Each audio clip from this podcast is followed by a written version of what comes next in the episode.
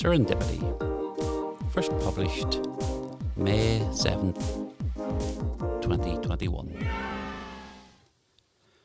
I wouldn't want to suggest that I am overly spiritual, but I do strongly believe in the concept of serendipity. Indeed, the movie of the same name, starring John Cusack and Kate Beckinsale, is one that I'll always sit down and watch if it's on. And I still enjoy it to the very end each time. It might be because I believe in it that I am perhaps always on the lookout for fortunate happenstance and open to seeing examples of it everywhere. It's like when you're going through some intellectual challenge at work or some emotional challenge in your personal life. There'll always be a song on the radio, a TV news item, a movie, a book you come across that somehow seems to capture perfectly the situation and helps to either tap into your maudlin mood or steers you to a correct conclusion. I finally got around to watching the film Peterloo which I discussed in an earlier posting, because the friend who had first asked me if I had seen it had texted me last week to ask me again had I seen it. I resolved that I would have to do so because plainly the universe or whatever was wishing to ensure that I had become aware of it and its message. And OMG, yes, it is so incredibly illustrative of a problem I've been experiencing in my professional life that it brought both chills, that it seemed so prescient, and inspiration for seeing how getting through it and out the other side is likely just around the corner. My admiration for the timeliness and how strongly it's resonating with me is so great at this moment that it's to the extent, of course, that I now feel like I might have to become a bit of a, an evangelist for the movie and insist that everyone I know will have to watch it so we can discuss it. Now, if you're going to watch it, I might recommend that you list off every English character actor you can think of and then tick them off as you go. Uh, it's a really impressive cast, no doubt, and I suspect they'll not have many names or faces left when the titles roll at the end. After my parents had separated and my mother went on to buy a house of her own, the one she bought was the home of the first girl I'd ever sent a Valentine's card to, about the age of nine or ten in primary school, and who I'd only seen once since moving on to secondary and beyond. And that wasn't the only coincidence that arose from her moving into that house located on the edge of Portadown literally in the shadow of Craigavon Area Hospital. A number of years earlier, when I was a teenager, we lived in an imposing red brick mansion on the Lough Road in Lurgan. The house, now known as Glenmore Manor, is currently for sale, so serendipitously you can Google it and get a look. Now, it was nowhere near as fancy in our day, but it'll give you a fair idea. My father had set up a business in the former stables buildings that were attached to the side of the house, and after a few years of growth, he'd added a number of temporary offices in three Portakabins in the courtyard.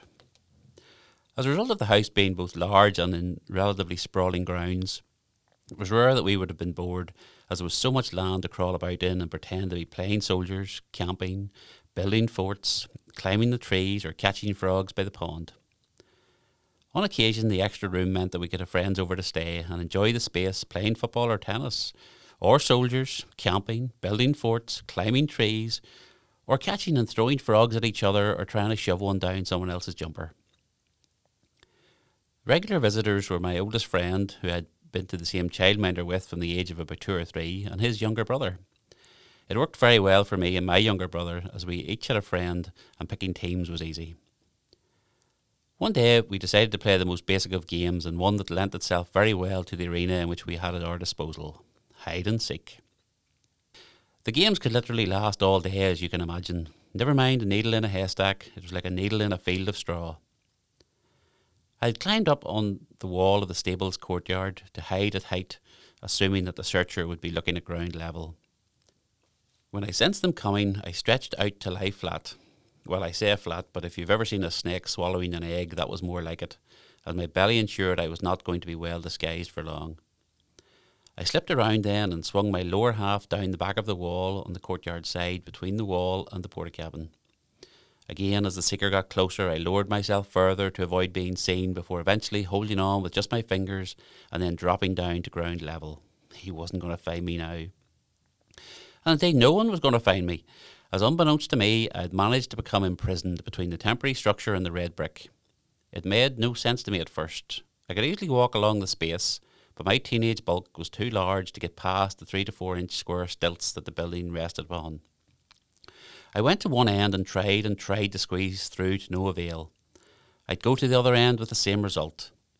If I couldn't go that way and I couldn't go under, the only other option was to go up. I raised my head.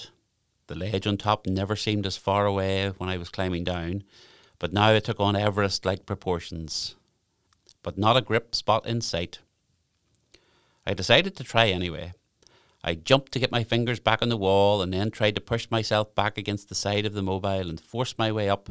But no matter how I tried, there was not enough strength to keep the mass forcing upwards. Okay, no problem, I thought after a few more minutes of trying. I'm going to have to just disclose my location and my playmates will be able to pull me up and out. Well, of course, that was never going to happen. Health and safety issues aside, if I didn't have the strength to push myself up, there was no way they would have the strength to pull me to freedom. We kind of realised that after about 10 minutes, but we still tried for about an hour or so just to be sure. It was getting to mid afternoon, and my friend's parents would be there to pick them up before dinner. So we decided to take what for any child in a crisis is the nuclear option. They went to get my dad and older brother to see what assistance they could give. And of course, adult male and nearly adult male would have no problem retrieving teenage boy from the predicament, and we'd have another bit of playtime before the lads had to go.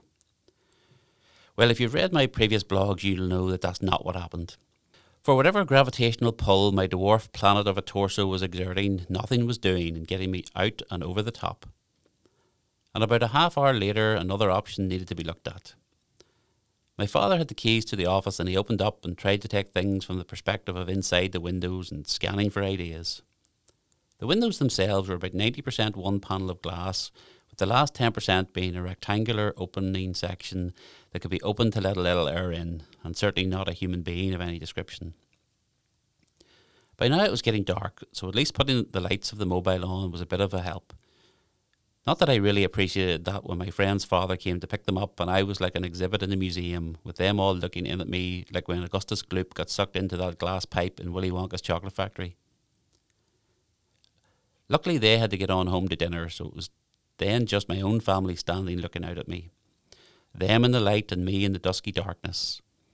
Ideas were in short supply when the rain started, and my t shirted body began to get soaked. A series of random tools were located to try to get at least one of the window panes extricated from the frame.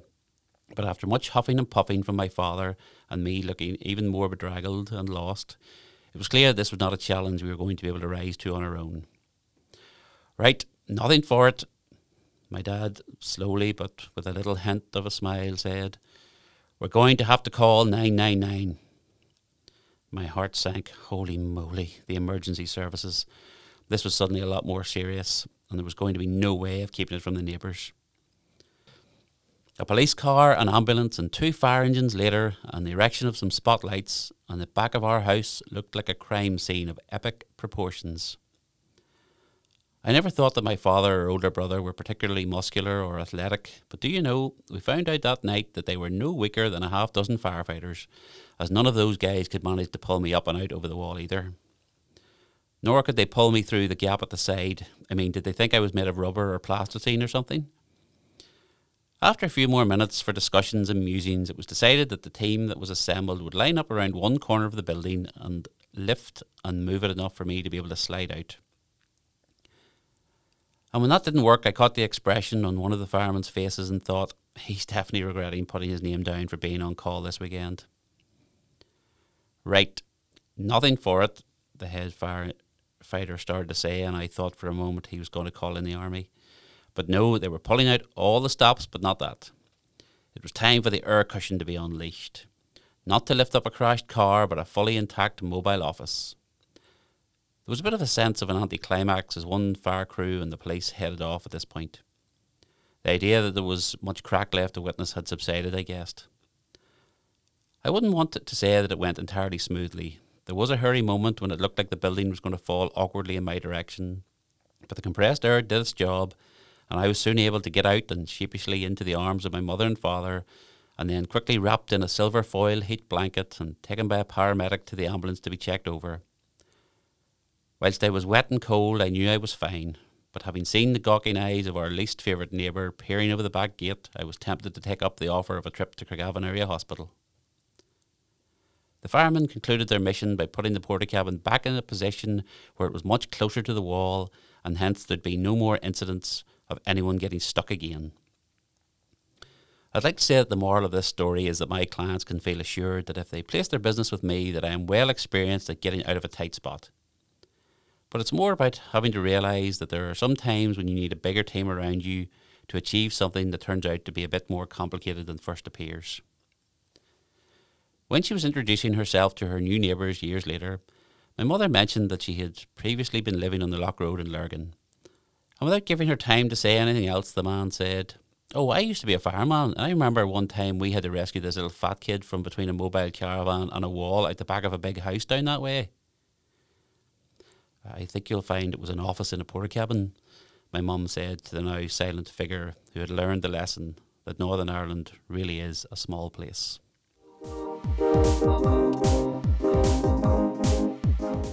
This podcast was recorded in Granite Podcast Studio. Interested in starting up your own podcast but don't know how? Granite Podcast Studio can help. Record your podcast in our state of the art studio, which is based in the heart of Newry City. Our studio has cutting edge and user friendly technology and can seat up to four people. We also provide an editing service for our team using your guidance and editing notes to provide you with a flawless finished product, leaving your listeners wanting more.